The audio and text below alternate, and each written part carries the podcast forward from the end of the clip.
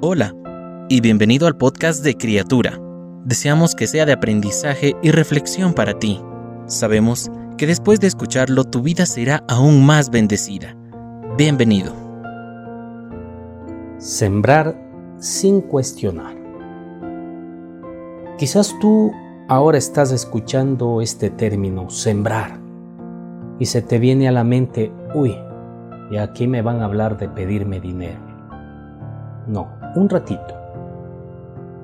Quiero compartir realmente qué significa el sembrar. Y para ello vamos a leer lo que dice el libro de Mateo capítulo 25 versículos 24 al 27. Pero llegando también el que había recibido un talento, dijo el Señor, Te conocía que eres hombre duro, que ciegas donde no sembraste y recoges donde no esparciste.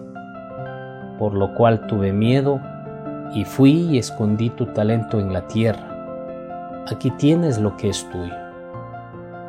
Y respondiendo su señor le dijo, siervo malo y negligente Sabías que ciego donde no sembré y que recojo donde no esparcí. Por tanto, debías haber dado mi dinero a los banqueros, y al venir yo hubiera recibido lo que es mío con los intereses. En muchas ocasiones cuestionamos el lugar, los medios y las personas a quienes compartirles el Evangelio de Salvación. Entramos en razonamientos lógicos o en sentimientos aflorados que nos llevan a no cumplir con el mandato de nuestro Señor, cuando en realidad a lo que debemos prestar atención y ser sensibles es a la voz y dirección del Espíritu Santo. La palabra de Dios nos enseña que el Espíritu Santo es quien convence a las personas de pecado, de justicia y de juicio.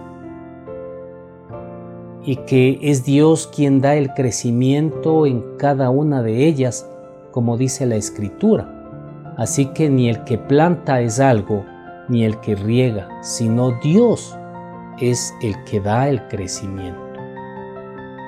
Por lo que nuestra tarea y nuestro pensar debe ser siempre el estar dispuestos y listos para compartir de Cristo.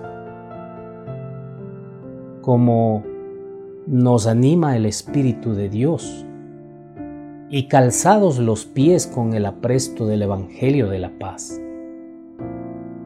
Usted y yo somos siervos de Dios, por lo que trabajamos por Él y para Él, es decir, por su gracia y para su gloria, pues es Dios quien nos ha capacitado y nos ha enviado, y por esto mismo es que nos debemos cuestionar a nosotros mismos y no cuestionar la voluntad de Dios, pues la porción bíblica de esta mañana nos dice que nuestro Señor ciega donde no siembra y recoge donde no ha esparcido.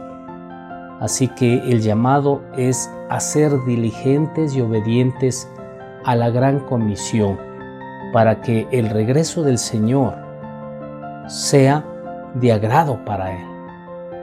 Y que podamos decir como el siervo fiel, Señor, cinco talentos me entregaste, aquí tienes, he ganado otros cinco talentos sobre ellos.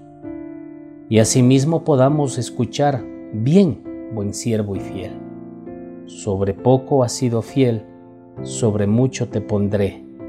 Entra en el gozo de tu Señor. Qué hermosas palabras, ¿verdad?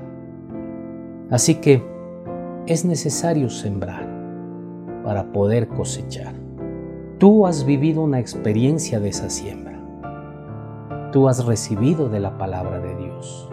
Tú ahora caminas con Dios y has experimentado muchos cambios, muchas transformaciones en tu vida.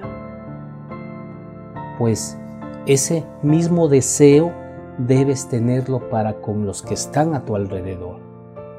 Nadie quiere ver perderse a un hijo, a un hermano, a un tío, al papá, a la mamá.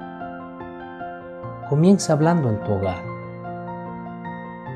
en tu trabajo, a tus compañeros en tus lugares de estudio. Cumple con la gran comisión para que puedas recibir estas palabras de amor y ternura de parte del Señor. Bien, buen siervo y fiel. Sobre poco has sido fiel, sobre mucho te pondré. Por tanto, entra en el gozo de tu Señor.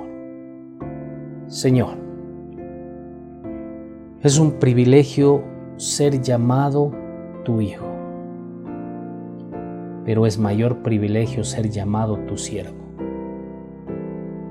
Entender que un Dios soberano, poderoso y grande como solo eres tú, habite y se manifieste a través de un ser humano débil y lleno de fallas.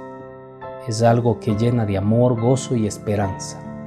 Sé que a veces te fallo, pero he entendido que es tu gracia la que me levanta y me sostiene.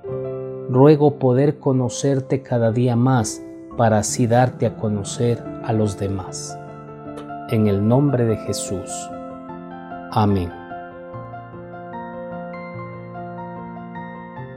Cada una de las palabras que se dijeron hoy fueron un mensaje directo del Señor para ti. Oramos para que Dios siga bendiciéndote.